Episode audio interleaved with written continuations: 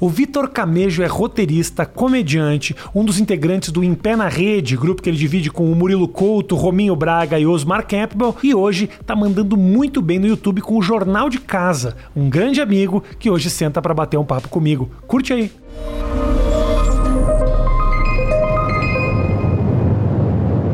Camejo. Oh, Que maravilha! que beleza. Muito requisitado. É mesmo? Juro? Caralho, surpresa. Eu até falo, faço essa piada de vez em quando, e o cara fala, jura? Eu falo, não, é mentira. Mas nesse caso, não. Recebi pra caralho. Caralho, Juro mesmo. boa, caramba. Legal, cara. Fiquei orgulhoso de você. Tá vendo? Falei, tá, É. tá causando um, fu um não... furdúncio. É, então, achou que... eu achava que não... Isso aí é pra minha mãe ver, É? né? esfregar na cara. É verdade. Agora que deu certo. Pra ela parar de me mandar e-mail com edital de concurso, né? Que manda até hoje. Manda mesmo. Pra caralho. Jura? Vira e mexe. Ó, meu filho, tá abrindo um panalista do- da Polícia Federal aí, que, que é totalmente a minha cara, né?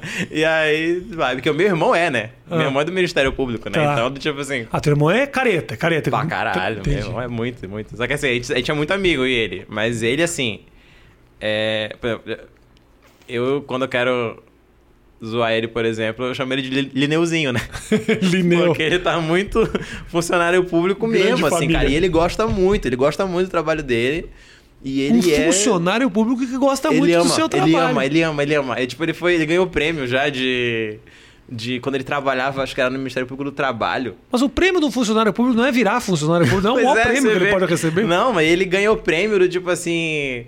A repartição que mais despachou o processo de todos. assim, ele tem uma. Ele adora, cara. Eu não sabia que o serviço público tinha umas premiações. Tinha, tinha, tem.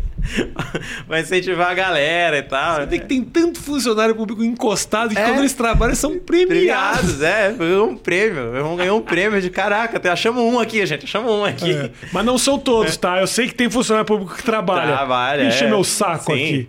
E é engraçado, porque foi um prêmio, tipo assim. É. Região norte inteira. Só que, tipo, a região norte é muito grande, cara. Tipo, como é que pode? Acharam um cara. Tá. Cara, esse aqui trabalhou de um jeito que não teve ninguém aqui nessa região. O cara gosta, brother. O cara ele gosta. ama, ele ama, ele ama. É muito engraçado. Mas aí sempre foi. Quantos anos tem teu irmão? 30. Tá, e- mas aí. Tu tá com quantos? 33. Tá, então assim. Ele tá me- 31 e eu 33. na mesma geração, É, mesma mesma coisa. coisa. Como é que um vira comediante e o outro. Como é que foi a vida familiar? Cara, assim? Como é que era era- vocês moleques? Então, a gente era muito. A gente teve uma fase que a gente brigou muito, que era uma fase da infância ali. Eu não sei. Aí tem que ver com a minha terapeuta porque a gente brigava. Tá bom, jeito. ok. Aí depois, na adolescência, a gente começou a ficar muito amigo. Mas eu e ele somos completamente diferentes. Uma pessoa da outra. Assim. É bizarro. Duas pessoas, assim, cara, que a gente não tem nada a ver. Do, tipo assim, a gente tem gostos parecidos, mas de personalidade é completamente diferente. Minha irmã é professora de yoga e doula. Sabe o que é? Doula, que sei, faz sei, sei, parto. faz parto. É. Então assim, pensa. Olha quão, quão desconectado é de mim. Yoga, eu sou um cara que me irrita com as coisas e tal. Quer dizer, não tem, não tem nenhum equilíbrio. E doula. É. Quer dizer, o meu grande problema foi um parto. Foi um- uma gravidez. Caramba, é mesmo. Meu E Deus. ela, vai- meu Deus. ela vai trabalhar Deus. especificamente com isso. Imagina a tua, a tua irmã aquele dia vendo o programa fazendo. Não, Rafael, não é assim que Não, funciona o Rafael, corpo não, humano. O corpo humano não funciona assim. Você não entende o processo do amor da mãe, Da mãe. o filho. Ah, mas aí, moleque, você já era meio, meio Meio engraçado, pouco. assim? Tanto é que é uma das coisas que até meio que me ofende um pouco quando Ah. as pessoas lá do- da- das antigas, assim, principalmente da minha escola, quando chega a notícia, ah, o Camejo é comediante, a resposta é, o Camejo? é tipo, o Camejo? O último. É, era tipo assim, cara, era bizarro. E eu, tipo, tenho uns amigos meus, tipo, eu tenho dois amigos do colégio, o Alex e o Mauri. E os dois eram claramente os mais engraçados da turma, assim, sabe? Eram os caras que faziam tipo um stand-up mesmo no intervalo. Eles iam pra frente da turma e ficavam zoando, fazendo graça. E eu nunca cheguei nem perto disso, assim. E acabou que eu virei, os dois são advogados hoje e eu virei comediante. Caralho, mas você lembra dos caras fazendo. Lembro Mas você muito. lembra. ah, te atraía já aquela época ver alguém Então, fazendo os outros rir? Mais ou menos, é porque como lá em casa, você ver, minha mãe, como eu falei, ela manda é, edital de concurso pra mim até hoje. Então, Tá. é, ela- eu sempre fui muito pressionado pra tirar nota boa pra estudar. Então a minha cabeça é, eu não vou prestar atenção, porque se eu tirar um 8 aqui, eu vou tomar um pau em casa. Então eu preciso. E é assim, tipo, tanto é que eu nunca fiquei de recuperação na minha vida. Eu passei direto em todos os anos. Jura juro mesmo? Por Deus. Porque se eu tirasse nota baixa, Nossa, minha vida é um inferno. Então, e era uma merda, porque meu pai, ele, ele teve uma época que ele trabalhava e fazia faculdade ao mesmo tempo. Aham. Ele, ele, tinha uma- ele trabalhava numa oficina, sempre trabalhou com oficina, sempre foi mecânico. Teve uma hora que ele falou: vou fazer administração. Uhum. E entrou na faculdade enquanto ele não ele trabalhava de manhã e de tarde, chegava em casa, comia e faculdade. E ele só passava direto. E aí, quando ele chegava pra mim e falava assim: Olha, eu trabalho dois turnos e passo direto. Se tu não. Puta não- que nossa, merda. minha vida era uma merda. Jogava muito na tua cara. Era muito, É. muito. E nada de videogame, eu estudando, assim, era um negócio horrível.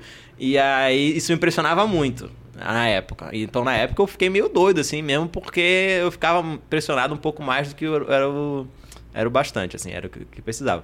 Mas aí, na faculdade, foi quando teve o grande estalo da comédia pra mim, assim. Porque eu sempre gostei muito de comédia, mas como espectador. E eu eu tenho muitos terabytes de televisão armazenados na minha cabeça, porque eu sempre via muita TV. Então, aqueles filmes de sessão da tarde que passava Máquina Quase Mortífera, sabe? Papai Aquele- saiu em viagem de negócios. É, né, é. né, né? Não, e era sempre aqueles de comédia do Charlie Sheen, Ah, os de Top comédia, Gang, tá, tá. Máquina Quase Mortífera. 48 horas. É, Corra que a polícia vem Corra que a aí. Polícia Vem Cara, Aí. tudo na minha Assisti cabeça. Correio com Brasileira essa semana com meu filho. É, O que, que ele achou? Tem piada muito adulta. Tem, tem. Não é adulta de, de, de, de pornográfico. Que ele não alcança tem, ainda, né? tem- sutilezas ali. que ele- Sutilezas é. na fala que você fala, ah, não vai entender. Aí no meio eu falei, ah, filho. E aí ele, ah, pá, mas eu tô gostando, mas eu vi que, tipo, não Pô, tava. mete um, um Locademia de Polícia, cara. O primeiro é maravilhoso. é o muita Locademia de Polícia. Cara, e a gente tentou assistir. Só do cara imitando os barulhos ele já vai ficar É, doido. isso. Locademia de Polícia é uma boa. Sabe o que, que a gente assistiu? Ele gostou de Máscara. Máscara ele curtiu. Mas ele não gostou de Um Mentiroso, do Jim Carrey. E eu também não, sabia? É. Eu assisti essa semana e é muito. É, mas não Quando- é o meu favorito do Jim Carrey, É, não. não Perto gostei. de Máscara, esse Ventura. É. Esse Ventura é Máscara é do caralho. cara. É esse Ventura é Esse legal, Ventura na África, que ele sai do cu do rinoceronte, assim, aquilo ali na minha Isso. cabeça. Mas aí, né, vendo esses filmes, é que você teve Então, um. eu comecei, eu clique. sempre gostei muito e eu. É. Tipo assim, sei lá, cara, acho que depois essa parada ativou na minha cabeça pra chegar nos caminhos das piadas, entende? Porque eu sempre vi muita coisa. E aí, quando chegou na faculdade, que começou o movimento do stand-up contigo, Aham. com os o, o- a galera, né, que formou o Clube da Comédia e tal, e começou a chegar lá em Belém os ventos, assim, olha, tem uma galera que tá Sim. chegando pra fazer. E aí a gente começou a se interessar por isso e abriu um, um clube de comédia em Belém, que era o Clube da Piada. E só que era assim, não era o stand-up. Era um comediante, o Serginho, que ele era um comediante local. Puta, eu sei disso. Pronto. E aí ele. Eu lembro é, disso. E aí ele abriu aquele barzinho. Ele, ele, inclusive, ele falou contigo no teu show em Belém. Lá. O Rominho também. E o Murilo também. Nesse dia. O show em Belém, no hangar, eu acho. Eu me lembro disso. Um milhão de anos Claro atrás. que eu me lembro disso. No hangar, no fundo do hangar tinha um teatro. Era. E Lá aí era um cima. teatro legal, um teatro Era bonito um, e tal. Um auditóriozão imenso. Isso! Era, no hangar. E aí eu Tinha uma menina produtora lá Ah, eu já não sei. que me ajudou, que era amiga do Murilo. A Marina, com certeza. Marina. Deve ser a Marina Sei. Bem, bem bonita ela. Era muito bem bonita, gatinha. né? É ela, essa? Com certeza é. Então tá. Acho que Porque porque- Belém, que do Pará, Belém do época- Pará acaba ficando meio tipo, é, é bonita? Então é a Marina, com certeza. Não, cara, a Belém tem muita Eu tô mulher ligado. Mas assim, mas assim. É, Belém é tem grandes porque- misturas, o povo muito bonito, com cara. certeza. Eu não sei o que, que deu de errado comigo aqui, cara, mas é, mas é isso. E aí, nessa época, esse cara tinha esse bar. E era muito doido, porque ele fazia um negócio, como Hum. não tinha material humano ali pra fazer comédia, ele, tinha- ele fazia um negócio que eu nunca vi mais ninguém fazer e que era do caralho. Era assim, era um botequinho, porque por dimensões, era assim, máximo 100 pessoas que É. cabia. Então, assim, ficava um microfone, o microfone ficava aberto, pedestal. E quem fosse no palco contasse uma piada, podia ser boa, ser ruim, ganhava uma cerveja de graça. Ah, tipo um, tipo um karaokê do Era, humor. era de piada. é. Tá. E aí ele ficava meio que fazendo umas cerimônias ali, contando piadão mesmo, e animando a galera pra galera subir no palco. A galera tarará. curtia, É. piadão tipo português. Era, piadão, papagaio. qualquer coisa. E a, Tá. e a onda era a seguinte: o cara levava o clima da noite pra um negócio, não importa se for uma merda. Tá. O, o que premia é a coragem de você subir Ok. e, não tem julgamento. Vai ser uma merda, se não for uma merda, a gente dá risada. Karaokê total. É isso. E, cara, rolava. A galera, tipo assim, duas da manhã, tava todo mundo achando todas as piadas do caralho, entendeu? Tava todo mundo. É. E aí tava indo. E aí, o. eu- a galera zoa muito na internet que eu falo muito e aí pra ligar as coisas. Pode então falar e aí, nem notei. É, e aí, ó. Mas a gente tava lá, agora eu vou ficar me policiando. E aí, eu fico muito nervoso. Isso aí acabou comigo, cara. Eu tava no, no podcast do Humberto Rosso. E. Para de pensar Todos nisso. os, cara. os comentários é caralho, Camejo. E aí? É só e aí? E eu tava, meu Deus, eu não acredito que eu falo O tanto. cara assim. veio com a missão É, de não falar, e aí. eu já falei miseravelmente no início da conversa. E aí. Ah, que merda. E, bom, É. é, o Osmar trabalhava comigo É. num escritório de advocacia. E falou: ah, abriu esse lugar, vamos lá. E a gente começou a chegar lá pra fazer. pra zoar, pra ir. Fazer beber. piada. É, e aí, quando a gente chegou lá, o Murilo É. tava lá, fazendo show já. Tá. Ele tinha começado, tipo assim, duas semanas. Aham. A história do Murilo é muito interessante. o- Era. O Murilo. O Murilo, a primeira vez que ele fez esse stand-up, você sabe que foi numa promoção na internet sei, minha, né? Sei, É. sei. Eu sei fiz porque uma- a segunda edição eu mandei vídeo. Ah, é? A primeira vez que ele me mandou um vídeo e ele realmente era um menino muito engraçado. Muito engraçado. Cara, o Murilo era famoso na cidade por ser um cara meio doido, ele engraçado. era doido. assim, é né? mais do que engraçado, ele era meio maluco. Maluco, exatamente. E eu me lembro que na. na- eu fiz lá um- uma, uma- uma- uma seleção de pessoas, e aí fui tirando, e as pessoas foram votando, e, eu fui, e aí eu fui eliminando os que eu gostava, os que eu não gostava, e no final ficou uma final entre o. Sabe disso? Murilo Couto e o Nando Viana. Ah, é verdade. É. Caralho, Rafinha, tu tem um olho bom pra, Afina- pra comediante, Cara, bicho. vários caras surgiram ali, ó. Ah, Murilo Couto, Nando Viana, Mel Maher.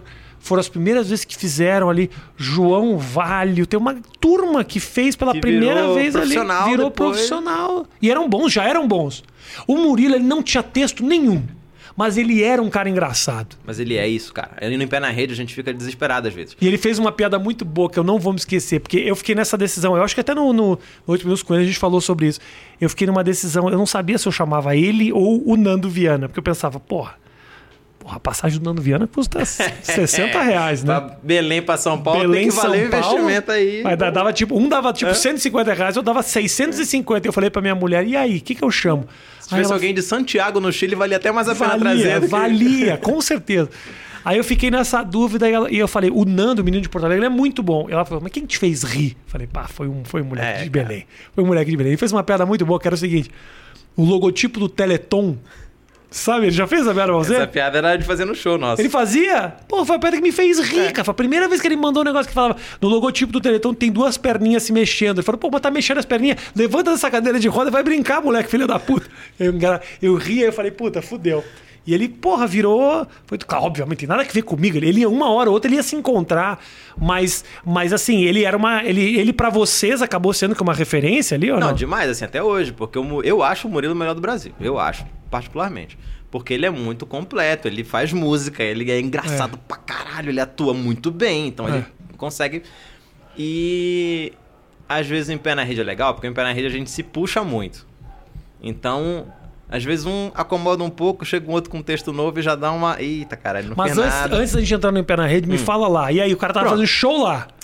Show lá. Murilo e aí, Couto fazendo show lá, é. isso. E aí, só que assim, fazia 5, 7 minutos e voltava, porque não tinha muito texto também, era meio nessa. Já Mas ia bem? tinha... Ia bem? Ia bem, cara. Ele sempre foi muito engraçado. E aí, já tinha esse... Já tinha a fama... Ó, o cara que participou do concurso do Rafinha aí, ó. Esse moleque aí, Ah, ó. é? Já tinha um negócio. É. Que ganhou. Que ganhou, exatamente. Abriu pro Rafinha aqui, quando o Rafinha veio, É, tava é. assim. Nisso, a gente começou a combinar de fazer. voltar na outra semana e já se meter a fazer umas piadas também. Entende? Ali de brincadeira. Tá. Podia Eu- subir mesmo, né? Podia subir mesmo. É, eu não queria, eu meio que, vai, vai, Cameja, vai, porque na época eu tava fazendo direito, e eu tava muito nessa pegada do, não, eu sou um advogado, que, Aham. jamais eu fazer Tá. isso. E aí, quando eu tava lá, já tava estagiando, trabalhando, me jogaram no, no palco e eu contei duas piadas que eu nem lembro mais qual que era, mas a galera riu pra caramba. E eu só tinha aquilo, aquelas duas piadas que era piadão de salão mesmo, a galera riu. E o Murilo ficou no meu pé. Cara, tem que voltar. Volta, foi bom, volta semana que vem, foi legal. O que, que era as piadas? Que, que Ai, era? velho, nem lembro. Não? Eu sei que uma era Sobre uma que piada. que era? Não Uma, uma era uma piada sobre. Uma vez que eu tinha vindo aqui em São Paulo e eu briguei com um chinês na 25, porque eu não sabia que existiam chineses na 25. E nem que eles, alguns não falavam português. E eu tive uma treta real com um deles, porque eu queria um MP3 player. E eu perguntava quanto é, e eles só respondiam um giga. e eu ficava naquela, meu Deus do céu, como eu não consigo? E ele ficava, um giga, e era meio isso. E a galera ria dessa história. E aí outra foi uma piada de português, ou, Tá. ou- ou piada de gaúcho, uma coisa assim. E aí, um clichê desses, assim, Ok. qual foi? E aí, o... Olha que o inferno do aí. E aí eu... Você tá pensando muito Tô nesse pensando aí. nisso, eu tô preso, eu vou sonhar nisso. com isso, Eu nem notei, é. velho. Deixa esse O aí. nome do meu podcast vai ser aí, vai ter um aí. Não, assim. Deixa eu ir aí. Bom, O, o, Você eu tô- tava tô- fazendo. Ah, foi lá, subiu, e aí o Murilo te, te enchendo o saco pra ir voltar. É, volta semana que vem, volta semana... E o dono também do bar. Ele falou, cara, foi bom. Volta semana que vem que eu te pago. E aí Pago? na outra semana que vem ele pagou 25 reais pra gente. Pra cada Oi. um, pra, pra fazer os 5 minutos. Porra! Nessa, Já já, é tava dinheiro. meu embri- um embriãozinho do Em Pé na Rede formando. Porque nesse show, quando teve nós três juntos, o moleque levantou a mão e falou assim: Posso fazer? Era o Rominho. E aí o Rominho entrou com as piadas que ele não tinha o dedo, porque o Rominho não tem esse dedo aqui, e aí arrebentou, cara. Pô, um cara sem dedo fazendo as piadas. Naquela época, 2008, era tipo assim: Meu Deus, a comédia chegou no seu ápice aqui. a noção que a gente tinha era isso. Cara, não é nada vai ser mais engraçado que um cara sem dedo fazendo piada sobre É. ter dedo. E, cara, naquela mesma noite a gente montou em pé na rede. E desde então a gente Que era nunca você, mais, Murilo- eu, Murilo, Osmar, o Rominho e depois o Davi tava, o Davi saiu do grupo logo depois. Tá. Quer dizer, anos depois, mas Tá. saiu. E aí a gente tava nessa brincadeira toda. É, e os quatro a gente tá juntos até hoje, assim, cara. A gente sempre se fala, porque nós somos muito amigos também, além de. de- Então, até que galera, eu fico um- com um pouco de. Fico um pouco surpreso com os comediantes, porque comediante, quando se encontra, só fala de comédia. Aham. E a gente acha isso um saco. A gente não fala de comédia quando a gente tá junto. A gente fala de qualquer coisa. A gente fala do Bolsonaro, fala de- do FIFA, joga FIFA, fala de futebol. Mas a galera de... só fala de comédia? Não Ai, cara, tem muito disso, cara. É mesmo? comediante se junta. E, porque o comediante, em regra, gosta muito de fazer comédia, né? Então, e a gente tem uma geração. ah, acho que a geração que veio depois de vocês, eu acho que ela é meio workaholic, assim, sabe? A galera do, É, dos porque- quatro amigos, Ventura é muito viciado em trabalho, eles são muito focados, então eles têm muito Também isso. só essa cobrança deles de ter que lançar vídeo toda semana. É, cara, eles de cobram demais, assim. É, eles são muito focados no trabalho. Então, eles têm esse, esse parada workaholic, assim, que o na Rede não tem. A gente prefere falar de jogar FIFA, sabe? De futebol. Que de- inevitavelmente acaba de repente virando alguma coisa no É, palco. é, que seja. A obrigação não é essa, mas É. que pode até acontecer, né? É, até acontece. Então, eu acho que até o, o, o Comentando Histórias e Fazendo Amizade acabaram dando certo pra gente, porque a gente tem essa química da amizade além da comédia, entende? Porque a gente já tá com tanta química de ficar conversando com o outro, Aham. que a gente já sabe o que, que o outro vai fazer, a gente já sabe como é que vai levantar pro cara bater ali, então a gente já sabe. Da onde que surgiu a ideia de fazer o, o quadro de, da- das histórias, assim? Porque Cara, foi assim, é uma puta rede. de uma, de, uma, de uma... É do caralho, porque tira do, do colo de vocês a obrigatoriedade de ter que ficar criando conteúdo. Você pega o conteúdo do cara É. E e, que às vezes nem ele, ele sozinho não seria um conteúdo, aquela história sozinha. Tem umas histórias que, tipo, por exemplo, a do Santiago e a do Felipe Ciani, por exemplo, jornalista, é muito assim, fui do ponto A pro ponto B. A do Ciani ainda tem muita coisa engraçada, mas a do Santiago é assim, fui do ponto A pro ponto B, não aconteceu nada. E a gente foi, vai metendo coisa na história do cara. Tá. E aí vai rendendo. Isso. É, então, tem muito, tem muito isso. Então, virou um negócio. E o Em Pé na Rede, a gente já tem 13 anos junto. Então, nesses 13 anos é casamento, cara. Teve períodos que a gente se afastou.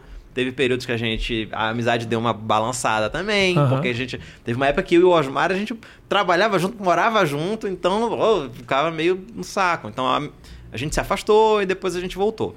Nessa, nessas idas e vindas, a gente tava com. Foi um período que o Em Pé na Rede estava quase desistindo, porque a gente tinha muito show merda. O Murilo já tava anos luz de qualquer um de nós, tava voando já na televisão, e a gente remando ali, ó, e era um show merda pra 10 pessoas, 15 pessoas. E assim, caralho, e, eu- e a gente se sentia mal, porque a gente se sentia atrapalhando o Murilo. Falei, caralho, o Murilo é um, é um artista, uma estrela já. e ele vem aqui pra, em nome, da, em nome do amor, Em nome da amizade, em nome do amor. em nome do amor, passar essa vergonha com a gente aqui, fazendo show pra 10 pessoas, o negócio. E se sentia mal. E aí teve o Clube do Minhoca com o Patrick. O Patrick precisava de gente pra fazer. E perguntou se a gente queria ocupar uma data. Vocês fizeram Comedians também. Foi bem no Comedians. No Comedians foi bem. No Comedians foi bem. E era uma coisa completamente. é, a parte do Era que a gente sketch, faz, era né? sketch, era uma coisa completamente diferente. E foi um dos. Um dos do... Foi um dos momentos mais legais, porque foi uma das ideias acho que mais ousadas que a gente já teve, porque o nome da peça era Eric Johnson pra ver se lota, então. E o que dava de idoso que ia ver o Eric Johnson na plateia. Era uma coisa. Jura? O quê, cara? Eu não sei como é que não chegou reclamação pra Nunca. vocês, assim.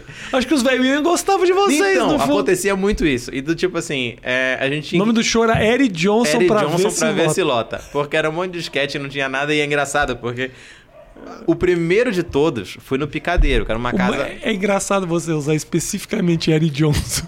Porque talvez nem o Eric Johnson lotasse. Então, Então é um cara no meio. Não é tipo Danilo Gentil, não é Fábio Luque, Porchat, Marco Porchat, não, não, não. Eric Johnson pra ver Eric se lota. E aí era engraçado, porque o Acho que se levantaria. leva- Eu acho que as pessoas desconfiariam se você fizesse Marcelo Adnet É, pra ver se então, lota. é. Mas o Eric Johnson você fala. É, É possível, Johnson, que é tenha, possível, é possível que tenha esse nome. É possível. A primeira vez que a gente fez essa peça, a gente tava no Picadeiro, que era uma casa de comédia do Edu Stebbs. Aham. A gente fez essa peça a convite do Edu, ele deu esse, esse, essa- esse espaço pra gente na agenda e falou: faça o que vocês quiserem. E a gente apareceu com essa peça. No primeiro dia da estreia, o Eric Johnson apareceu pra ver. Porque, cara, ele queria Ai, ver o que que, que a gente tava fazendo Que com o nome dele ali, entendeu? Ai, que maravilha. E aí Na a gente, estreia. Na estreia, cara. do Tipo assim, meu Deus, o Eric Johnson tá aí, cara. E aí a gente já pensou nos negócios do tipo assim. Só que a peça do É. Eric Johnson meio que só tinha o nome. Era uma piada realmente falando de que a gente não era porra nenhuma e a gente precisava do nome de uma pessoa realmente famosa. Vocês não falavam sobre o Eric Johnson Nenhum na peça. momento, nem eu tinha nada. E era assim, era- a piada era só o título, era só a gente dizer que a gente era uns merda Aham. e precisava de um grande nome pra gente poder botar gente, que senão ninguém ia ver o nosso trabalho se não tivesse um chamariz, entende? Só que aí na época a gente. né, quando o Eric Johnson foi lá, a gente já começou a inventar uns negócios meio na hora. Pô, agora tem que ter um negócio do Eric Johnson, pô. Ele Claro. tá aqui pra prestigiar a gente. A gente tem que fazer um negócio. E a gente veio com um musical no final. A gente botou uma música e a gente tinha umas roupas meio de. Uma roupa meio teatro de revista, cartolas e não sei do que. A gente fez uma coreografia meio ali às pressas e no final cada um pegava um- uma tinta e fazia um sinal da Eric Johnson. Que merda. Cara, era muito engraçado. A gente falava, meu Deus, isso aqui é, é demais fazer isso. E no final todo mundo pegava o dedo, melava e fazia assim. Ai, meu E Deus. ganhou o ápice. Era que todos nós nos transformando em Eric Johnson. E o Eric Johnson veio falar com vocês. Cara, depois. adorou, velho. Ele adorou, se divertiu pra caramba. Aí falou: faz o que vocês quiserem. Bota meu nome nessa porra, pode botar minha cara em qualquer lugar. Faz essa porra, pô, achei do caralho, pode fazer, não sei do que. Ele adorou, cara, adorou. E aí a gente ficou mais dois anos em cartaz.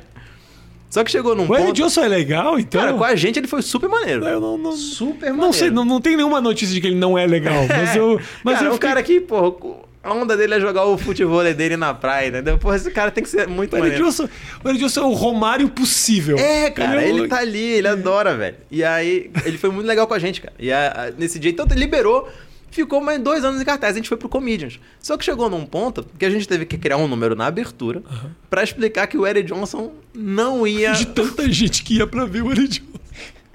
Porque, meu Deus, o Eric Johnson tá no Comedians. Aí chegava, cara, era assim, a média de idade da nossa plateia naquele show era assim, 55 mais, entendeu? Era uma galera que tá, meu Deus, o Eric Johnson está aqui. Ah, meu Deus. Então começava, aí eu entrava ou o Murilo ou o Osmar, meio de mestre de cerimônia. Pra explicar que o Eric Johnson não pode vir. Gente, é o seguinte, o Eric Johnson, quem veio pra ver o Eric Johnson? Aí sempre tinha umas mãos assim. Tinha, as tinha todas as vezes. Todas as vezes levantavam a mão. E a galera, então, ele não vem, tá? Aí um clima. Galera, como assim não vem? Como assim? Era um negócio assim. Não, tem que. O nome é só. O nome é Eric Johnson pra ver se lota, gente. Essa piada, tinha que explicar a piada. Então, quem quiser levantar e pegar o dinheiro de volta, a hora é agora, tá? Depois a gente não vai devolver o dinheiro, beleza? Ok? Nunca ninguém levantava. Cara, nunca. Levantaram não, mas assim, às vezes, viam a peça inteira e pediam o dinheiro de volta no final. Ah, filho. Não, Aí a galera falou, não, porra. tu- não, tu- não, não. não. Explicou, deu a chance, falou que não tinha nada a ver, e aí, tipo, sempre tinha um esperto. É. Mas nesse momento que vocês estavam aí, já não tinha mais vergonha de estar com o Murilo junto. Já era não, tipo aí já um tava show. rolando. já era um é, show. é. Só que quando a gente saiu do Comedians, a gente deu outra baixada. A gente falou, porra, voltamos pra merda que tava antes. O stand-up não tava rolando. E aí, quando veio o Minhoca, a gente foi meio no modo foda-se. Vamos fazer qualquer porra. E eu descobri a duras Clube do Minhoca, pra quem não sabe, é um É, clube de comédia que clube tem em do- São de- de Paulo. comédia do Patrick. Que sobreviveu à pandemia. Sobreviveu à pandemia. E aí a gente tava lá, o Patrick deu esse slot pra gente do dia da terça, que era uma data que o Murilo podia, porque ele não tinha gravação na terça-feira. Então a gente falou assim, vamos fazer uma coisa aqui desse show, que já é, é pouca gente, cabe no máximo 70 pessoas. O, o Minhoca ele é projetado pra ter pouca gente. 70 pessoas é um show. Maravilhoso. destruidor, assim. Maravilhoso. E aí a gente tava lá, o, o- vamos fazer o, o, o, show que a gente consiga pensar em coisas, e gravar, e criar coisas, e não sei do que. Como a gente estava fazendo nessa época 10 anos de grupo, a gente tem muita história de cagadas que aconteceram na nossa vida Aham. da gente junto. Muita coisa, cara. Assim, das coisas mais simples às mais absurdas. Então a a nossa ideia era contar histórias que aconteceram com a gente durante esses 10 anos. Mas tem limite, né? Contou as histórias. É. E aí eu acho que foi o Murilo. Deixa eu ver se a gente chama pessoas de fora pra contar e a gente comentar. É, ah, porra, do caralho, pode ser, vamos tentar, a gente faz um dia e vê. E aí logo depois, a gente gravou nesse dia o eu, e aí contou uma dessas histórias nossas, que foi o dia que eu atropelei um ciclista enquanto tava todo mundo no carro. Como é que é? Um dia que eu atropelei um ciclista. Eu, cara, aí a gente moleque, eu com 18 anos, tinha acabado de tirar a carteira de motorista. Você atropelou. Medão de dirigir assim, ó. Aí tava eu, o Muri, eu, o Osmar do meu lado e o Murilo atrás. Ah, E eu, assim, com medão, não sabia cabaço de tudo, assim, ó, não sabia. E aí eu tava aqui e fui mexer no. Não lembro se foi no rádio ou no ar-condicionado.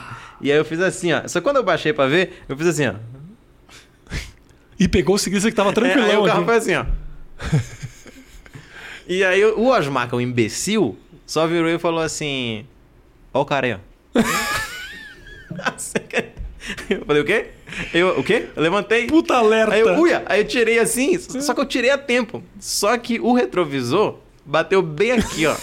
e e na beirola, e cara. aí o cara... ô, É, cara. E o cara tava na bike. Sabe quando tu tá na bicicleta que tu já tá assim, ó?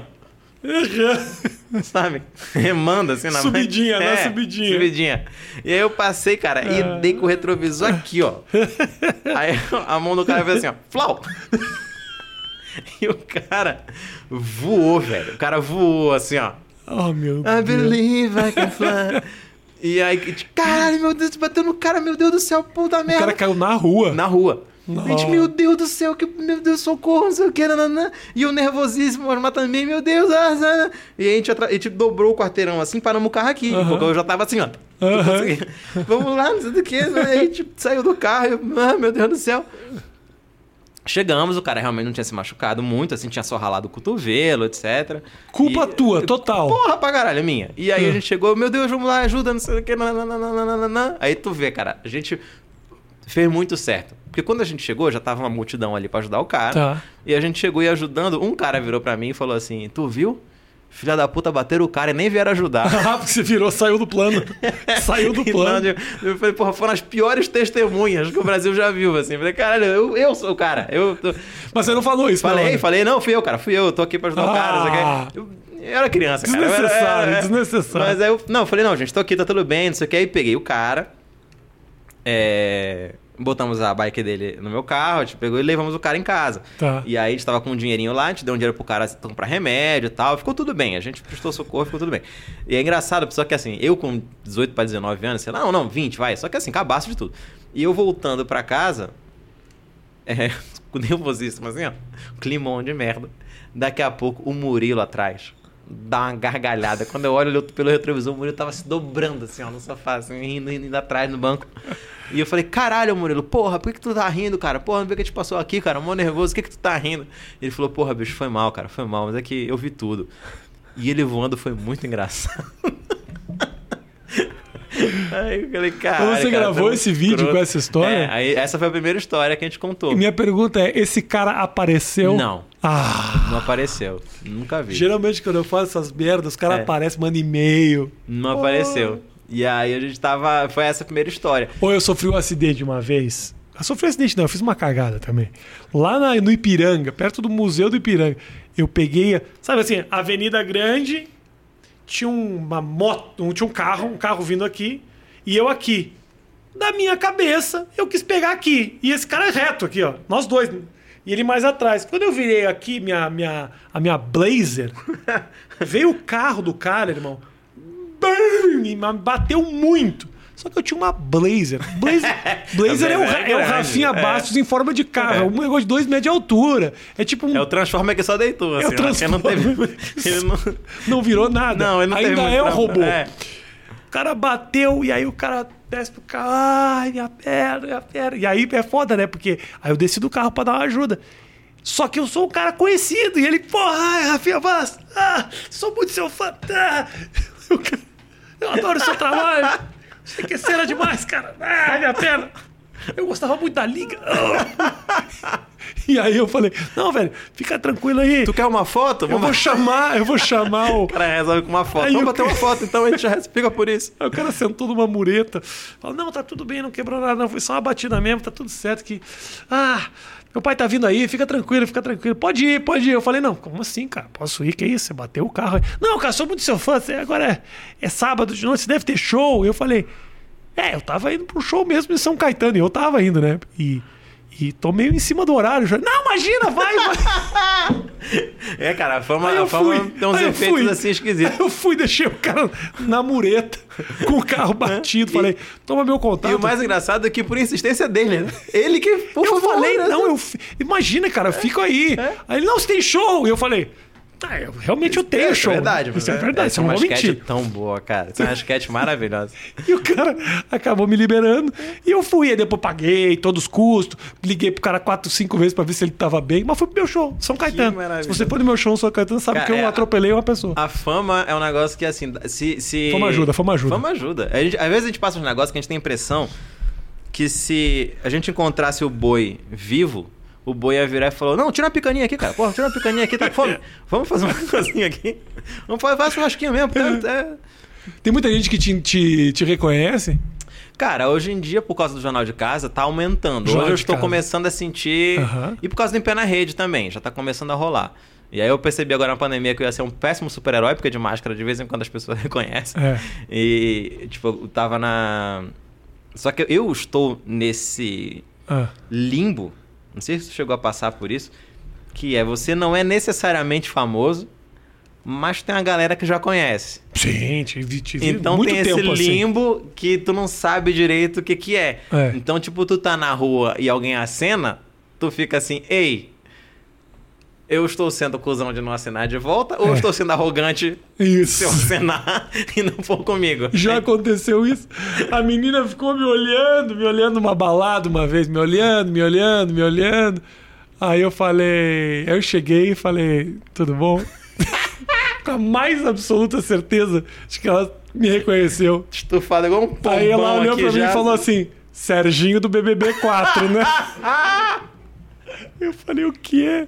É o Serginho. Eu falei: não sou, não sou. Vai sair. Não é Serginho. Teve uma vez também que eu tava naquele bar ali, o filial, eu não vou esquecer. Pá, essa, essa foi constrangedora. Constrangedora. Porque tem uma coisa que é o seguinte, ó, depois de um tempo.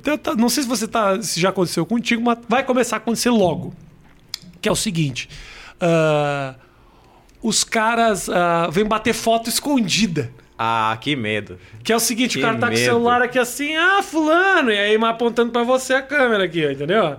Não, aqui tá tudo. Eu noto. Pra mandar noto. no zap, né? Pra mandar no grupo do Noto zap, né? que o cara tá batendo foto de mim. Um dia eu tava ali no filial sentado e aí tinha um cara do lado de cá, tipo assim, me- eu tava sentado aqui e tinha uma mesa e o cara de lá apontado o celular pra mim pra tirar uma foto. E aquilo foi me irritando. Não sei porque naquele dia eu não tava, não tava num dia bom. É. Porque eu não tenho problema nenhum. Se você vem tirar a foto comigo, tira a foto comigo. Mas não fica É escondido. sacanagem, né? É Sabe? tipo, que, tá- porra, que flagra o é esse? Sérgio Moro tá aqui Porra! presente. É. Tira a foto, vem cá, tira, me abraço e tal. E aí o cara ficou nessa, nessa, nessa. E assim, a mesa aqui. Vê a Abinho, o General Helena aí tá batendo. cara nessa ponta da mesa e eu aqui assim. E aí eu levantei e falei, brother, quer tirar foto? E aí quando eu olho pra baixo tem um casal que tá assim abraçado. Aí Me eu- dá que eu bato, que eu sou eu foda. fiz, né? Ah, foi isso que eu fiz. Porra, quer tirar foto? É aqui, cara. Peguei o celular dele e falei, passa aqui e pô, e agora? Quer que eu bata? Quer que eu bata? Não, bate, bate. Que isso, cara? Se precisar, tô aí. Tô... Regra dos terços, cara. Pega a regra dos terços aqui, É Só cara. Essa- levantar aqui, ó, e pega e tira a câmera. Nossa, muito, Ah, muito não, ridículo. Não dá, cara. Mas então tá rolando, a galera tá tipo. O jornal Tá. de casa, jornal de casa Não, o jornal deu, tá né? sendo legal, cara. O jornal tá sendo muito bacana. E eu tô gostando porque era um negócio que eu sempre quis fazer, mas eu achava que no stand-up não rolaria. Talvez por pura burrice minha eu pensar isso. Pra quem não sabe o que é o jornal de casa, o que que é? Tá. Defina. O Jornal de Casa é um projeto que nasceu do, do puro desespero do início da pandemia, do Aham. confinamento, quando acabaram os shows, acabaram tudo. Sim. E como eu sou um cara, eu sou um cara muito pessimista. Eu sou muito pessimista, sempre penso no pior de tudo. Minha cabeça em todos os cenários vai sempre pro mais horroroso. Eu sou hipocondríaco, então tenho um problema com doença verdadeira, assim. Eu tive, eu vendi meu Apple Watch que eu tinha, porque eu ficava monitorando meus batimentos constantemente. Jura, Juro cara? pra ti, cara. Eu ficava assim, olhando, já. De achar que vai morrer, Ah, assim? é, eu tenho umas paranoias assim, às vezes eu já bati na beneficente pra fazer eletro do nada, assim. Do tipo, Jura opa, mesmo? muito. E já eu tenho esse negócio real. Agora assim. toma cuidado com o eletro quando você for conhecido. Você vai ficar, com certeza daqui a pouco o negócio vai bombar mais ainda, você vai ficar muito conhecido. É uma bosta. Porque cada vez que você vai no hospital sendo muito conhecido, o hospital tá com muito medo de você ter alguma coisa que ele não captou. Então você vai pra fazer um exame, eles fazem 36. Que- é, aí você fica preso no hospital. Eu fiquei, aconteceu isso comigo três vezes já. De eu ir no hospital, falar, puta, me deu um negócio. Já aconteceu isso. Eu tava no restaurante, me deu um negócio no peito. Eu falei, quer saber de uma coisa? Vou passar É, no é hospital. aí. Cheguei lá, o cara falou, deu um exame, deu um exame, fez um exame, fez um exame, me mandou na UTI, fiquei na UTI Pronto. três horas. Cara, aí eu já não volto mais, cara. Aí eu uma já é hora eu demais. falei pro cara, falei, brother, me diz uma coisa, você tá fazendo esse monte de exame porque eu sou conhecido, porque você acha que eu vou morrer? Ele falou, é que a gente não pode deixar o senhor sair daqui, porque se o senhor tiver alguma coisa é ruim pro hospital. Eu falei, então eu vou embora. Levantei e vou embora. Porque senão os caras ficam lá, ficam na punheta de tipo. Eu vou te investigar inteiro ali. Que se morre é, na manhã notícia no jornal. Entendi. Que o cara morreu lá. Então, eu vou- Eles, na, então... eles na esperança de que minha morte fosse noticiada. Ó, os caras não fazem ideia da do que é a minha carreira hoje em dia. Os caras os cara estão lembrando de tempos áureos. Não, eu vou sofrer muito, porque eu. Você fica, né? Se o cara Não, eu já fui pro, pro médico com o argumento: meu saco tá esquisito. eu já cheguei no médico, falei, não sei, doutor, meu saco tá esquisito. E tu não sabe o quanto que é humilhante. Tu tá na situação que tem um. Cara, esse maluco estudou sete anos da vida dele. De joelho na tua frente, com uma cara assim, ó, Não tem problema. olhando. Ele falou, mas o que que era? Eu falei, tá esquisito. Eu fui tomar banho, achei esquisito, pirei. Você falei, nunca tinha com- olhado pro seu saco direito. Tô com câncer, fudeu-se. Ah, e fui embora. É que câncer E- é um bagulho que dá medo, dá medo, dá medo, porque é um bagulho que surge assim, né? E aí é isso. E aí pirei e cheguei lá e realmente tinha um cisto. Achei um cisto nesse dia. Tinha mesmo? Tinha, tinha. Você tá brincando? Juro, juro, juro. E eu tava Então seu saco tava esquisito tava mesmo. esquisito mesmo. Eu- e aí eu falei, pronto, fudeu, tá esquisito mesmo. E aí eu Será que cheguei... eu tenho um cisto no meu saco e não sei? Então, não Mas sei. pra que servia? Esse cisto era ruim? era Não, bom? fica lá. Ah, porra. Só não é nada. Só que eu achei. E aí. e eu falei, eu sabia, tá vendo? Eu sabia que tinha alguma coisa. Sabia que meu saco tava É, eu esquisito? só falei que ele tava esquisito. Eu tô com esse saco há 33 anos, eu sei. Eu conheço meu corpo. E aí, então, mas assim, eu já fui pra caramba no médico. Então eu falei, se eu ficar trancado em casa, eu vou ficar maluco, eu vou fazer um negócio. E eu sempre gostei muito desse formato de noticiário de mentira de comédia, É. que é um formato que existe mais Sim. velho que andar pra frente. Só que, apesar dele ser simples, fazer ele não é fácil. Porque tu precisa gostar mesmo desse gênero pra poder fazer. E quando a gente trabalhava no Agora é Tarde, lá da Band, o monólogo era a parte que eu mais gostava de fazer. Eu sempre Sim. gostei de fazer piada com notícia. E era o que melhor mandava no- na, na, na, na execução da- das piadas. As suas sempre, que bom. sempre, sempre eram as que mais encaixava. Porque você tem um timing bom. Você manja pra caralho de humor. O Nigel, por exemplo, é um puta cara criativo.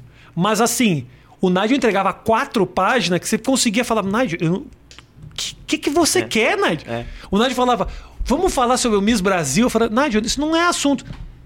Se ficar bom, você usa. O cara escrevia cinco páginas. Rafinha, mesmo Brasil, Rafinha. Pô, tem que fazer isso aí, cara. É.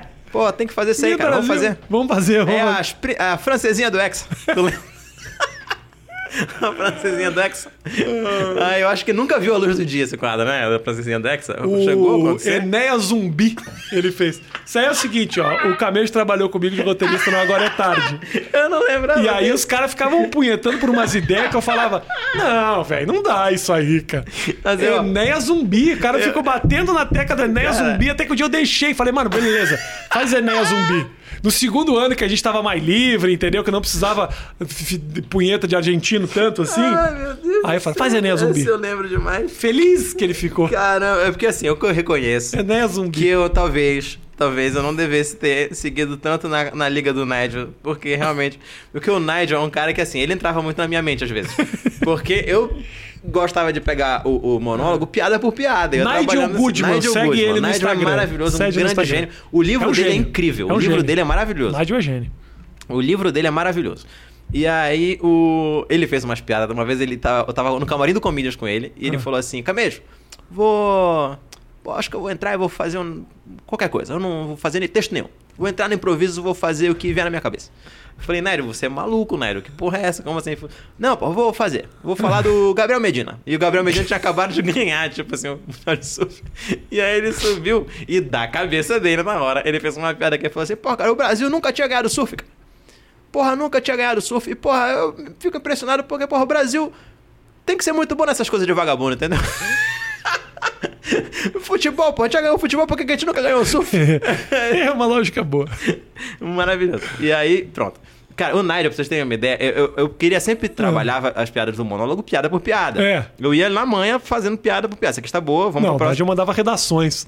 E eu, porra, no final do dia, eu já tinha ido no Pão de Açúcar ali do lado da produtora, já tinha tomado Red Bull, tinha tomado café, já tava, cara, desesperado, suando, duas páginas assim, espremendo. Nigel, o que que tu tem aí? Manda aí pra gente já juntar. Ele vinha com seis páginas. E eu falava, Que ele "Caralho, escreveu nos uma últimos 15 merda." minutos. É, cara, e era assim... O negócio é esse, né? Depois a gente volta lá pro jornal, Aham. mas assim, já que a gente tá no negócio do roteiro, o- a grande tortura do talk show é o monólogo. Ah, Porque o monólogo ele é cansativo pra caralho, ele é piada por piada. E eu acho que a gente nunca recebeu o devido mérito pela qualidade dos monólogos Não, do Agora é não, Tarde. Porque não. eles eram bons, cara. Cara, e- Eu outro dia assisti uma porque deu um processo. Lembra que a gente fez uma. umas piadas com.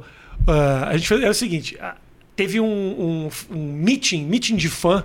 Esses fan meeting. Como é que é o nome disso aí? Meet and greet? Meet and greet da, da Avril Lavigne. Aham. E a gente fez umas piadas que era o seguinte: a Avril Lavigne fez um meet and greet, mas ela ficava aqui de um aqui. lado e ela não deixava as pessoas chegar perto. E aí a gente começou a botar o que, que cabia entre a Avril Lavigne e a fã. E aí a gente botou. Era, era três André Marques, a Torre de Pisa. A gente fez isso aí. E a menina que tava na foto do. Do meet and greet. do meet and greet, que a gente usou pra fazer a piada, tocou um processo em mim. Eu respondi um processo por causa disso. Mas ela perdeu. Ela perdeu, ela Ah, perdeu, é. ela perdeu. Processou especificamente a mim. E aí eu fui olhar o monólogo, o que, que eu tinha dito. E aí eu vi três assim, eu falei, cara, era bom. Cara, sabe uma, uma- um... O Agora é Tarde não teve chance. Não, não teve. E porque e outra coisa que é um, um dos melhores momentos, um dos melhores quadros, cara, que a gente já fez e que também não deve, não, não recebeu o devido crédito, era a agenda presidencial dos candidatos. Que foi na segunda eleição da É, Dilma, eu era acho. muito bom aquilo. Era muito engraçado. Aquele Era ali a gente bom. acertava demais. E, e outra, eu acho que eu nunca te contei isso. Logo, o fim do Agora é Tarde foi um negócio que me pegou muito na época. Porque a gente, depois de muito lutar, quando, a gente, quando entrou o Lino, É, mudou o ano, A né? gente tinha- fez, a gente a gente fez tava ali. 2014 penando, sofrendo, brigando com o diretor. Era uma briga geral ali, né? pra Era, mim- era emissora, tu, diretor. Pra mim foi muito difícil, uh, Camejo, porque me chamaram pra fazer um programa que não era meu, né? Era um programa de outra pessoa. E eles com essa consciência. Aliás, uma oportunidade muito legal, que me foi muito bacana, foi importante, porque muita gente me redescobriu também, porque pensava que eu era o psicopata das piadas fora de contexto, e aí percebeu, não, o cara é legal, o cara só umas conversas legal e tal. Mas eu fui colocado num formato que não era pra mim, era pro Porchat que era pirueta, arco e flecha, cambalhota. E eu falo, não, eu gosto de conversar, isso que a gente tá fazendo aqui é o que eu gosto de fazer. E eu não conseguia fazer isso. É, isso é, uma- é uma- um problema que eu sempre tive. E eu até falo com o Murilo sobre isso quando a gente conversa sobre TV. Que eu acho que até o The Noite padece desse problema, mas não é culpa deles, eu acho que é culpa das emissoras, que é. Eu acho que esses programas de comédia têm tempo demais de arte. É tipo assim, 52 minutos. é muito grande. Muito grande. Cara, quarentinha. Muito grande. Era assim, cara, excelente, ainda acho grande. Você mas- sabe que o Tá No Ar tem tipo 20, né? Mas eu acho que é o ideal. 20, o Jornal 20. de Casa eu não passo de 20 por causa disso. Pra mim eu acho excelente. É. Comédia é um negócio que cansa. Comédia boa cansa. Que você fica rindo e, porra, uma hora. Mas você, roteiri- dia. você roteirizou muita coisa. Como é que você lidava com a frustração de fazer uma coisa boa e não emplacar? Porque você não fez só pra mim, você trabalhou comigo, você trabalhou com o Danilo, você trabalhou com, com o Porchat. Porchat, é. Você, você era desencanado mesmo com as coisas não, que com você... o tempo eu comecei a me desencanar. Porque logo muito cedo, eu logo na época do Danilo mesmo, eu já aprendi que as coisas não iam, nunca iam ficar iguais quando a gente escreveu no papel. Uhum. Mas é porque são muitas forças atuando ali, né, cara? A emissora atrapalha de um jeito que, assim, se largasse na mão dos comediantes, é- ia ser incrível, entende? Mas será? Ah, a questão é acho. essa, incrível pra quê? Incrível de qualidade ou de resultado? Porque Ah, então, aí é que tá. porque É a televisão, grande, os essa é caras pergunta de um milhão de dólares, né? É, Tipo, porque gente... infelizmente é, isso, né? Até que assim, como eu te falei, eu acho que quando a gente chegou naquela segunda fase do Agora é Tarde, que a gente en- encaixou, cara. É. Encaixou, assim, uhum. e tava legal. E é esse episódio que eu nunca te contei, eu acho. Né? Acho que uma semana antes de de acabar o programa, eu tinha ido com o Murilo. A gente foi num show no Ibirapuera, na época que o mundo era mundo ainda. E a gente saiu e tava... Na época, a gente tinha... Com o Danilo era Mesa Vermelha, eu não lembro o nome que a gente tinha dado pra esse quadro da quinta-feira, que era o quadro que a gente falava das notícias Sim, e sim, tal sim. e tal. Uhum. Não lembro. Tu lembra o nome? Não É lembro. uma mesa Enfim, redonda, sei era lá o tipo que assim, que é. mesa redonda, um negócio assim. E aí a gente, os roteiristas já participavam. Eu, Nigel, Tom Kiel, a Francine participava também, Uhum, sempre tinha um negócio. Eu beijei a boca do Otto por sua causa Exatamente. nesse grande dia, nesse grande momento da televisão. E naquele dia que eu fui com o Murilo, a gente tava lá, assim, 10 pessoas falavam com a gente, 7 iam no Murilo, 3 já falaram comigo. De ser reconhecido por causa do, Do programa. programa. E eu fiquei assim, hum. E o Murilo olhou e falou, que aí? É. O negócio aí, hein? E, e porque a galera realmente tem essa ideia, né? De como eh, na época eu tava no, contigo no Agora é Tarde, o Murilo tava no SBT, que a gente se odeia. É. não, a gente sempre foi amigo, sempre saiu, sempre deu um rolê.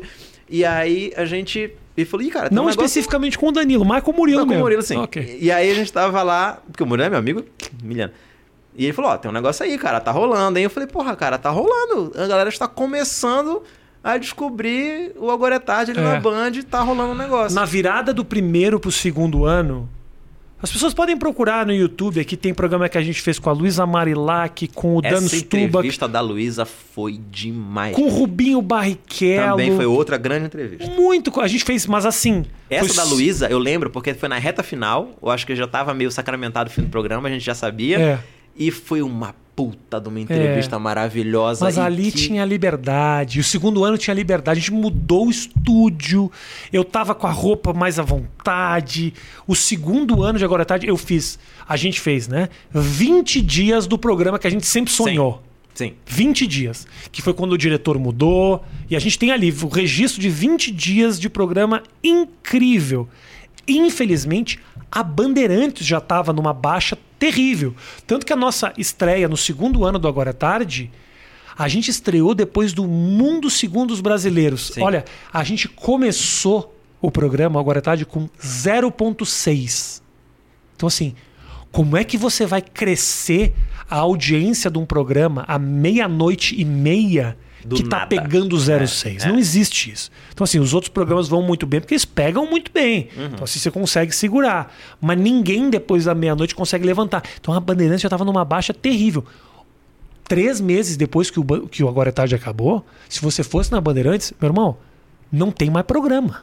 É, não, A era produção assim, jogo tá de, vazia. Era, era jogo de game, programa de game, programa de igreja E deu. e meio isso. isso. assim. Porque foi isso, os caras já estavam numa baixa. É. Mas, mas a gente se divertiu pra caralho, a gente ria muito. ali, ah, cara. Foi muito Nossa, bom. foi uma época muito incrível. E era muito doido, porque dessas ideias malucas que o Nigel propunha, eu lembro que teve uma que ele brigou também muito. Que eu- hoje eu vejo que com toda razão tu vetou, porque assim, vocês viram a maluquice do Nigel Goodman. Ele queria que a gente fizesse o encerramento do programa igual encerramento de Tokukatsu do Jasper. que terminasse com Rafinha de Samurai dando um tchau. E tipo, É os créditos. todas as ideias eu gostava É. muito, mas eu falava, bro, ninguém vai entender. Cara, vamos deixar pro seu Johnny. Seu Johnny é o seguinte: a gente vai colocar os créditos em japonês nesse programa aqui. Porque não tem o menor cabimento. A gente fez um encerramento logo no final do programa, a gente fez um encerramento de Hulk. Que começou a tocar tan, tan, tan, tan, e eu ia em direção ao estúdio, aí a câmera ia filmando. E eu lembro que no final a gente tava tão maluco já. Porque assim, Nossa. o, ouvinte aí, o nosso espectador pode julgar. Imagina que vocês têm um programa na televisão e eles falam que esse programa vai acabar, tipo assim, com umas semanas de antecedência. O que você faria? Né? A gente começou a tocar o foda-se. E É. dane-se. Cara, e só que chegou num ponto que a gente tocou tanto o foda-se que eles meio cortaram pela metade da semana, né? Eles não deixaram, Não eles não deixaram a gente deixaram. até o final. A gente tinha mais uma semana de programas e eles acabaram antes porque eles ficaram com medo do que a gente poderia fazer. Acho que quando chegou no ponto que o teu pai deu o monólogo. chegou o pai do Rafinha pra dar o monólogo. pai, meu pai fez e fez E bem. fez bem, cara. É. Incrível, incrível, incrível. Entregou tudo direitinho. Porra, vou botar o link na descrição do vídeo do meu pai fazendo meu pai monólogo. fazendo monólogo. É, Surpreendente. Cara, essa história da TV foi muito boa, porque assim, foi realmente alguns dias que a gente fez e que a gente tá com foda total. É. Teve monólogo de pontinho. Isso. Nossa, teve muita coisa, cara, que a gente fez ali que foi uma idiotice completa. Eu fiquei muito feliz, dividido, né? Sentimento dividido, porque eu sempre quis te incluir em vários projetos. E a partir de um certo momento você falava, Rafinha, não posso que tô produzindo pra mim. É. Foi uma virada muito legal, porque você fala, porra, beleza, que ótimo que o cara tá tendo a oportunidade de crescer ele. Porque na verdade, é foda isso, né? Faltam roteiristas de humor Aham. mesmo. Por quê? Porque basicamente todo roteirista de humor é comediante. Sim. Quando esse comediante ele é bom, ele acaba tendo carreira. É, Então, é- assim, o Léo Lins era roteirista, você é roteirista, o Nádia é roteirista, o Nádia escreveu o livro, você faz teu projeto lá na tua casa. Quer dizer, uma hora você fala, porra, vou ficar aqui, né, me degladiando pra convencer os outros a querer a minha piada, ou vou escrever a minha piada pra mim mesmo, né? É, não, e assim, eu, eu acho que o que mais pegou pra mim nesse processo todo foi porque a televisão não tem. Eu não sei se isso acontece nos Estados Unidos, porque eu não tenho a noção do mercado de lá. Mas aqui no Brasil, é, assim, a gente. Eu acompanhava, por exemplo, a trajetória do Conan O'Brien, que ele foi roteirista dos Simpsons e blau, foi pra TV. Você pega o David Cross e o cara que faz o Saul Goodman lá, Sim. uma, acho que esse, Bob Odenkirk. o Bob Odenkirk. Mr. Show, como é que é? Mr. Show, antes disso ele escrevia o Saturday Night Live. Então, ele. Roteiro, plau, conseguia Isso. passar. E nisso, assim, ele chama o Sara. Plano de, era quase um plano de carreira. Plano de carreira. A Sarah Silverman fez a mesma coisa, mais uma galera. Então, essa, essa sequência acontecia. Chris Rock escreveu o Saturday Night Live e foi pra frente, David Spade, etc, etc, etc. Eu achava, lá atrás, quando eu comecei a escrever o roteiro, que aconteceria isso comigo, naturalmente. Uhum. Que eu estaria na televisão, escrevendo o roteiro, alguém ia chegar na TV e falar, pô, Camejo, faz um negócio você aí, vamos Isso, ver o que, que vamos dá. fazer o que que vira. Mas não, eu aprendi muito rápido que a TV brasileira não tem essa visão do plano de carreira que você pode fazer uma categoria de base para novos talentos. Pegando até mais barato, de repente, os caras iam Total. amarrando num contratinho excelente daqui a alguns anos. Claro. É, mas não, eles não tapam um buraco abrindo o outro. Então eles preferiam me manter no roteiro, continuo escrevendo, que a gente pega um outro cara aqui. Mas é que tem tão pouco, posso te falar, Camejo? É, Pô, talvez tem seja tão poucas mesmo. pessoas que escrevam como Sim, você escreve, sim. que é difícil, cara. É Sim. muito difícil mesmo Até- encontrar roteirista que sabe. Porque assim, você encontra roteirista de humor, mas roteirista de piada é, muito é difícil. É difícil. Todos os projetos de comédia que eu fiz, que eu me envolvi, eu em algum momento falei, tipo, posso mexer? Porque. Mesmo que o cara seja de humor, você percebe que há uma construção muito legal, incrível. Por exemplo, eu fiz um- uma série chama Eu, Ela e um Milhão de Seguidores no, no Multishow de comédia. o roteiro da Tati Bernardi. A Tati é foda. Manda bem demais. Não foi especificamente ela que escreveu, ela tinha uma equipe que escrevia. Sim. Todos os roteiros eram muito legais, mas faltava punch. É. Talvez, Cara- talvez ela tenha, a equipe especificamente não tinha. Mas é que é um negócio que, punch só o é foda. stand-up te dá, cara. É. Essa necessidade de você estar no palco, você ter que entregar uma piada a cada 20 segundos É. de texto, é uma parada que é só o stand-up que te dá, cara. E, e eu sinto muito pelo preconceito que a galera da audiovisual tem com o stand-up. Porque não deveria. Porque é uma, é uma ferramenta incrível pro cara que quer escrever comédia. Vai Uhum. fazer stand-up, cara. Vai pegar a basinha aí, vai se fuder, vai pegar silêncio mesmo, pra você ver como é que é Sabe? Tipo, é, muda muito. Vai muda entender o que, que é, como é que funciona muito. uma piada, né? É como é isso, que o teu é pensamento tem que ir, como é Mas que assim, que toda essa construção que a equipe da Tati deu de roteiro, por exemplo, é uma coisa que eu talvez não tivesse condições É, de fazer. são habilidades diferentes. Diferentes. É. Então, assim, o roteiro todo era muito bom. É. Mas aí o, lá nos Estados Unidos é louco, né? Porque assim, eu não sei se eu te contei isso. Eu, eu, eu assisti table reading. Table reading, sabe o que, que Sei, é? sei, mas você não- pega o, a equipe, você tem um roteiro, todo mundo senta e lê o roteiro. Eu assisti table reading do, do The Office e assisti table reading do Parks and Recreation. Demais. Porque eu conhecia o Greg Daniels, que é o cara que era um dos criadores dos Simpsons e tal, que ele me adorava. E aí eu tinha reunião, ele, fala, ele pedia pra ter a reunião. Eu acho que ele fez Space Force agora, o Greg Daniels. Greg Daniels é fudido. com O, o- Ai, meu Deus, o, o Michael Scott, o Steve o Carell. Steve Carell. É, é esse cara. Gostava muito de mim, a gente teve umas reuniões e tal. E. E aí eu lhe pedia pra marcar reunião nos lugares. Eu fui lá onde era o The Office. É louco, porque não é um estúdio. É realmente um lugar de escritório, assim, que eles Demais. montaram, né? E aí eu via o table reading dos caras. E assim, o table reading nada, nada mais é do que os atores lendo o roteiro, todo mundo com o roteiro na mão. E ao redor da mesa tem todos os roteiristas. Então os roteiristas vão fazendo marcações do que a própria mesa achou engraçado. Entendeu? Porque tem vezes que eles fazem os table reading com uma plateinha. Uhum, Que aí você já sabe se é engraçado ou não, entendeu? entendi. Os caras, o, por exemplo, o Saturday Night Live, eles fazem o programa antes do programa que vai pro ar. É isso. Eles fazem. Demais. Eles, eles têm todo É, tipo, tem a primeira sessão. uma primeira sessão que dura uma hora e quarenta. O ao vivo deles tem uma hora e dez. Então, da primeira para a segunda sessão, eles tira cortam sketches. ali. Cortam sketches, mudam piadas. Então, assim, eles fazem um show ao vivo, um show para um público e depois o show ao vivo com outra plateia Olha aí. sai uma plateia e entra outra. Então, assim, eles se preocupam muito com o resultado das piadas.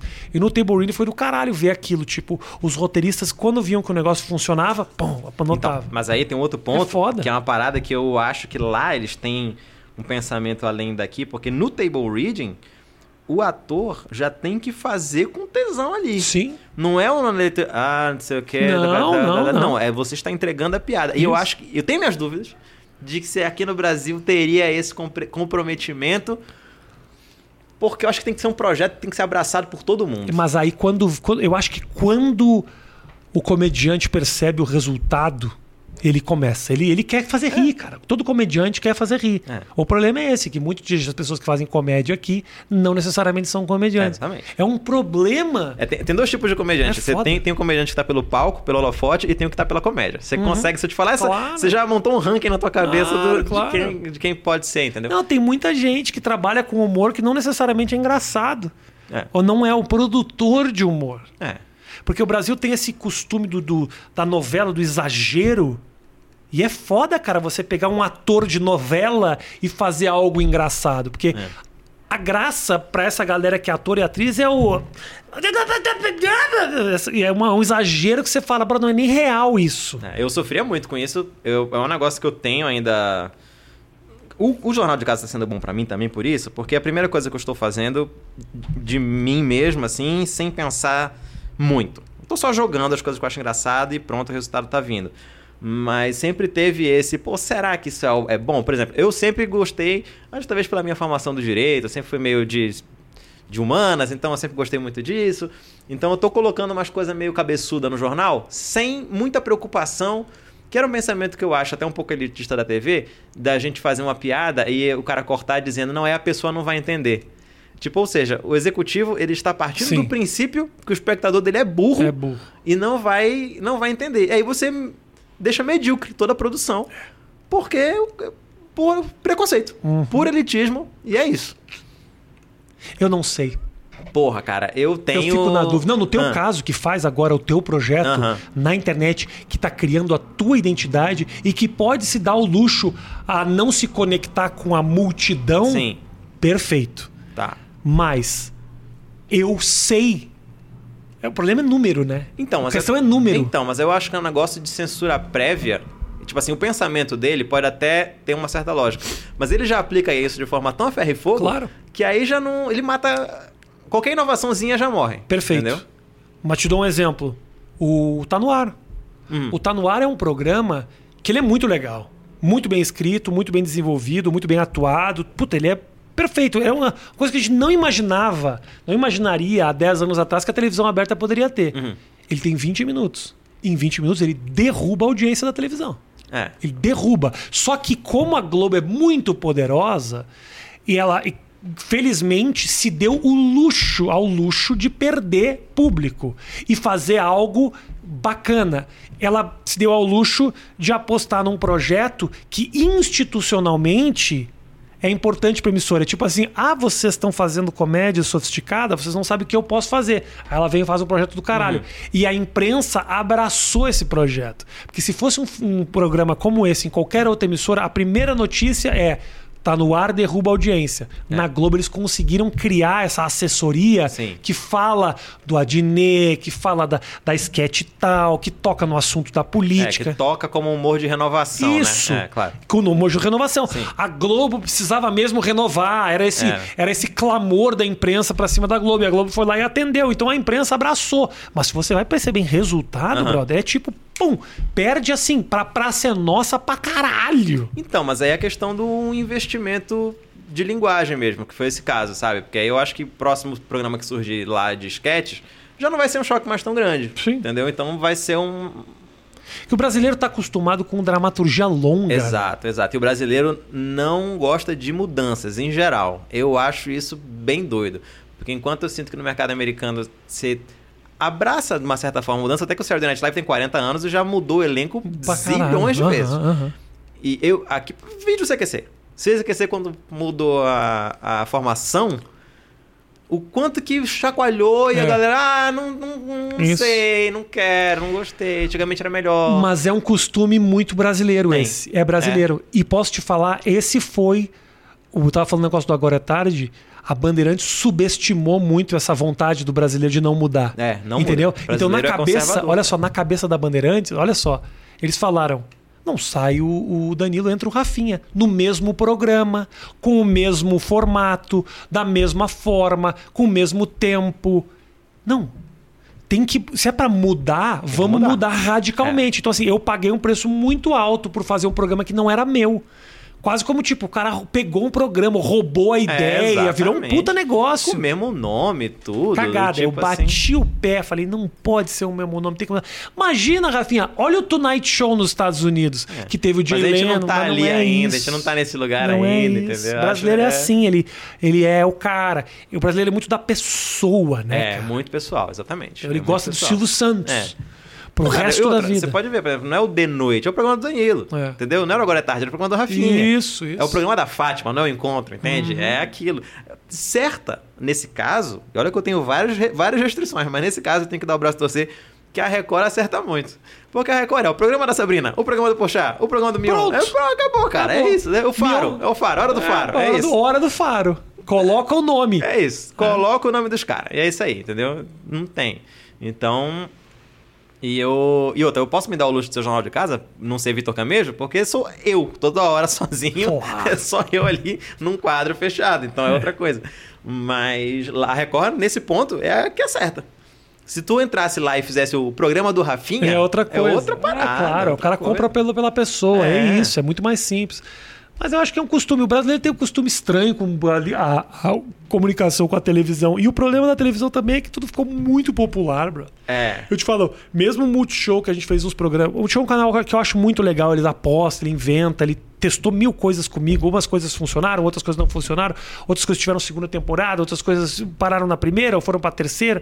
Mas eles testam pra caralho. Mas o Multishow é um programa que há 10 anos atrás, por exemplo, figuras como o Sérgio Malandro não pisavam. Hum. Porque era um programa, era uma. Ah, não, não, imagina. Sérgio Malandro é SBT, é TV aberta, ou queria fazer algo mais popular. Hoje em dia você liga o Multishow, o Multishow entendeu. Não, não, calma aí.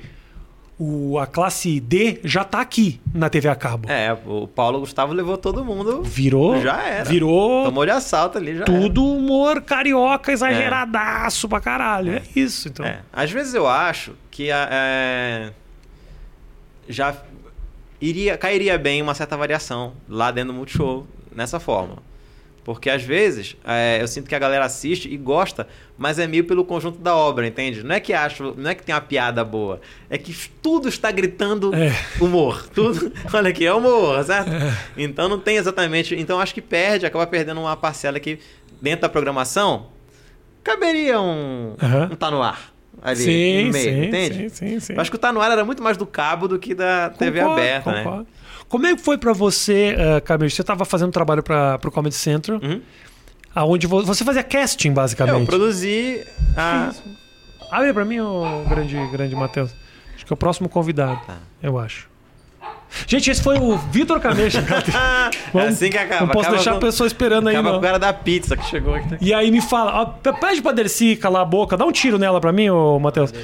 Me fala, Camejo, aí você fazia lá o trabalho pro Comedy É, eu produzia, produzi duas temporadas do elenco do Comedy Central. Tá. De... E aí foi um trabalho muito legal também, porque eles me deram uma, uma missão de também mudar o perfil um pouco do que estava acontecendo ali dos comediantes, porque eles, eles não tinham ah, muito contato com a cena da Tá. comédia em si. Como eu estava vivendo isso muito ativamente, no meio da galera, conhecia todo mundo, é, eles falaram assim, Camejo, ajuda a gente a mudar um pouco o perfil da, do stand-up do Comedy Central. Então eu falei, tá bom. E comecei a falar com a galera e comecei a implementar certas coisas. Como, por exemplo, pro Comedy Central até então, eles achavam que não existia mulher comediante no Brasil, por exemplo, stand-up. Uhum. Era todo mundo homem. E aí a gente conseguiu nessa temporada, em duas temporadas que eu fiz, a gente teve recorde de participação de mulheres, recorde de participação de comediantes pretos. É, a gente teve pelo menos dois comediantes de cada região ali representados, então foi muito plural. A gente teve trans, a gente teve lésbicas, gays, bissexuais falando abertamente sobre isso. E, pasme, a audiência aumentou. Então eles fi- fizeram do tipo, pô, tem um negócio aqui, tem Uhum. um, um trabalho sendo bem feito.